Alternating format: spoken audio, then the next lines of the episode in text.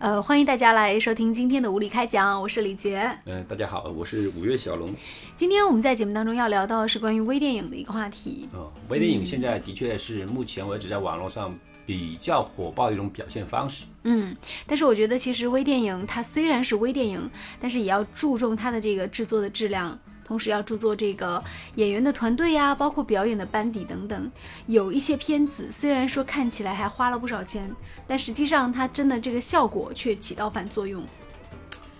嗯，这么说的话，实际上因为微电影它主要它最大的特点还是在于那个微，嗯，一般二十分钟以内对。由于它的影片的时间不长，所以很多的微电影的制作的那个团队啊，它并不是很大的团队，嗯甚至很多时候呢，就是几个人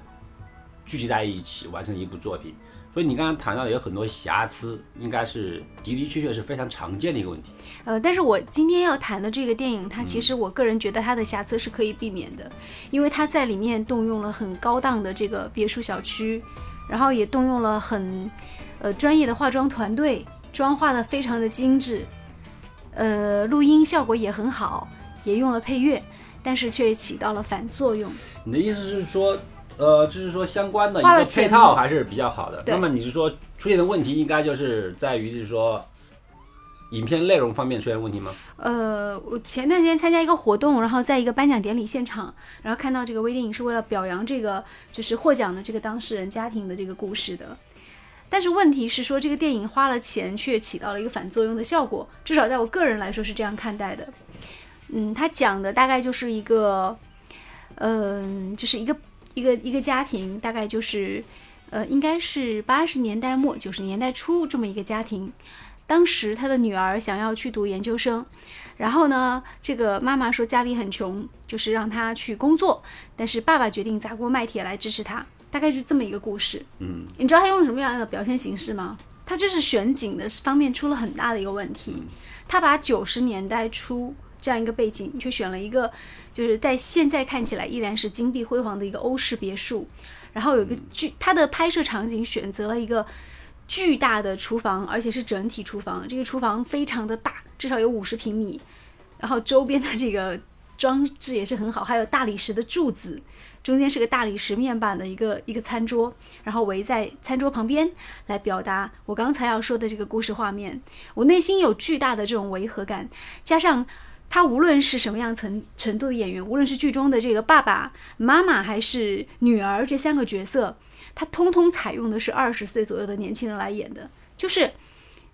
你感觉不到这个演员的年龄层次的这种差别。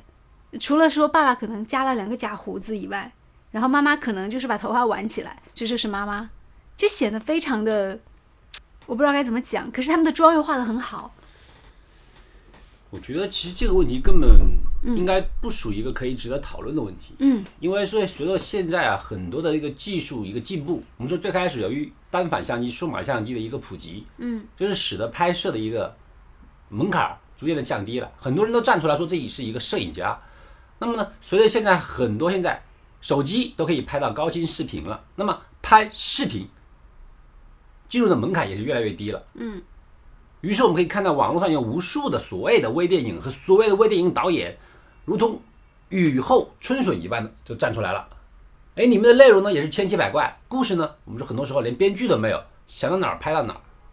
所以说呢，很多所谓的微电影啊，就是因为这种很粗糙、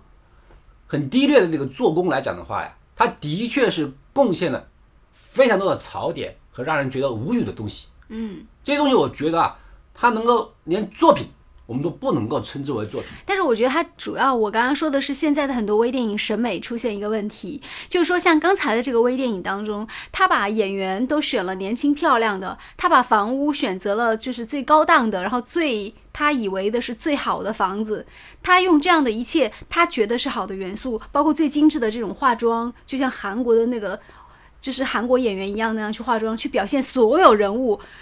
这个就有一点问题了，因为他不是在讲故事，他完全是在其实其实他？在干嘛？其实这个很好理解，我不知道为什么你会觉得非常吃惊，因为犹如这个微电影的门槛现在越来越低情况下，所以说关键是所谓的导演呢，他们根本就根本就完全没有资格成为一个成为一个导演。任何一个点电，我就不知道你有什么好吃惊的，知道吧？任何一个电影或者电视剧的所谓的导演，他都必须经过最基本的科班培训和学习。这样的学习教授你的其实是一个理论知识，也就是说教授你怎么去当一个演员，当一个导演的大脑，怎么拥有一个导演的思考和导演的一个角色那个视角。他不是告诉你怎么去拍，在一个很大的电影里面，所有的东西分工是很细致的，剧本是要有很专业的剧本人员去出，而场景是剧务和副导演负责的，他的分工是非常明细的，而且每一个人都必须很专业。这个专业，在我们任何一个团队里面都是必须做到的。而微电影，正是由于它没有任何门槛，现在很多人，包括很多。在校的大学生，嗯，他们都敢于去尝试这样的尝试。我们说，你完全不可能要求他在剧本上、在剧务上、在场景上、在化妆上面得到任何的一种专业感。很多拼凑的东西，如雨后春笋般出现。但是你也不能说所有的都不好啊。像前段时间那个《太子妃升职记》，虽然它是出自滥造，说所有的服装都好像是这个。租借的感觉，然后演员也是画的很潦草，呃，所有的道具都像是一个板子做成的，那效果也很好啊。我们刚才已经谈到过了，一部好的剧，一部好的作品，它最本质的是在于它的一个指导者，也就是导演。嗯，导演的功底，导演的视角，才是一个作品的灵魂。嗯，你刚才谈到的所谓的《太子妃升职记》，你看到了它的所谓的粗制滥造，这个粗制滥造只不过是因为受于它成本所有的压力。而导致的一部分的缺憾，但是他的真正的指导的那个导演是很有名的一个导演，他只不过是由于限制成本的原因，而使得其他的一个周边的东西，我们说适当的弱化。可是他的编剧、他的灵魂、他的视角，包括他讲故事的手法和流畅度，那一看就是专业班子出来的。而很多，比方说我们现在是包括啊，很多稍微在资金上面有一点富裕的人，或者说我们说白了啊。就是富二代，等等，他们把把自把自己妄图包装为一个艺术家，那么他们在金钱上面是不不欠缺的，嗯嗯，他们可以做到硬件条件上的一个完美程度，包括我说我用最好的机器，找最漂亮的美女，最漂亮的帅的帅哥，哎，最好的别墅，然后呢，我还可以找一个什么婚纱影楼帮我来化妆，OK，所有东西都可以，但是这些硬件永远不能够代替。他那一颗完全不会思考的大脑里面的软件，一个什么都不会的大脑，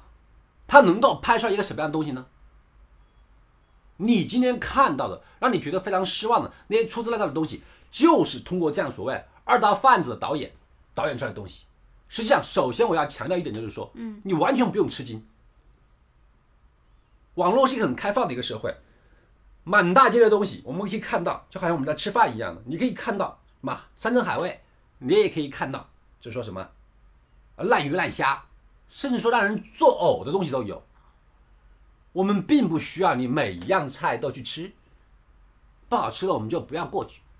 但是为什么你刚才谈到了，一再觉得这个问题让你觉得很反感？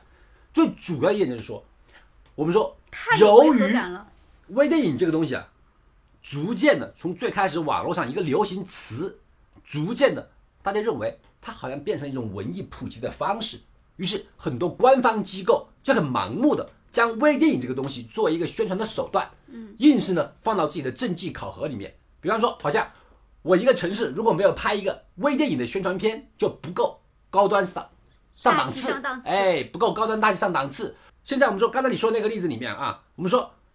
又想把某一些哎人物是吧进行那个推荐的一个人物的推荐，以微电影的形式去表达。我觉得在这个里面，首先我要说一点，就是说，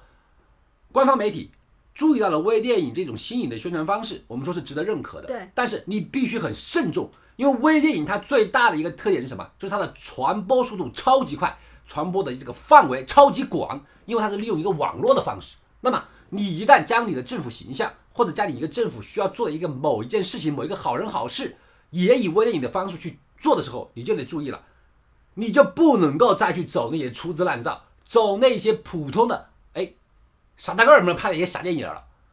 因为这些傻电影们在网络上很多是很正常的，但是如果你把你的政府形象也跟这些傻大个儿们牵在一起的话，那么这个影响面很可能是导致你愈宣传不能，反而给自己泼了凉水。哎，我想表现我的一个好处，可是别人看了你的微电影之后呢，却狂吐了两天。那么你想做的事情不仅没有完成，反而呢，大家会觉得你这叫东施效颦。如果你真的没有这个能力，你做不了微电影的话，请你乖乖的就做一点普通宣传，对，做新闻或者是做做那个简单的这种。你实在不行，你做一首诗，哎，就说哎，宝塔高又高，上头尖来下头粗，有朝一日倒过来，上头出来下头尖，对不对？你好歹你也是一首诗，你不要去做那些让人觉得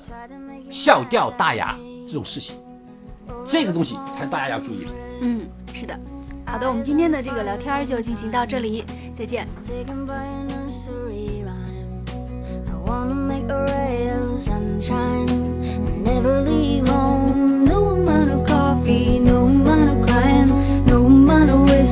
nothing else